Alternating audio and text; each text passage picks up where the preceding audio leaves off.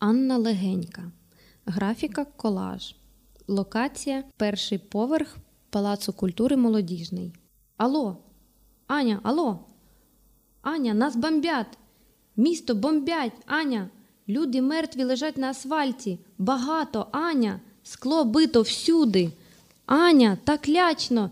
Я на площі, в кутку будинку, прячусь під стінкою. Аня, я не знаю, де Юра і бабуся. Аня, я люблю тебе.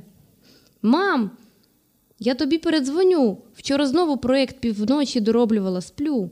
Що? Ненька. Зв'язок обірвався.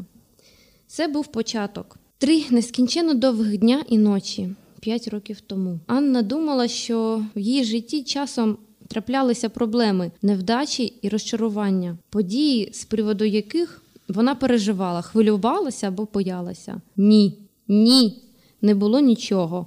Придуманий мотлох, всі невдачі, сварки, зради, однобока любов, гроші, роботи все придуманий мотлох. 27 липня 2014 року це день, коли Аня усвідомила всю дріб'язковість своїх та званих проблем. Вона не буде описувати подробиці тих подій, хоче тільки сказати дякую.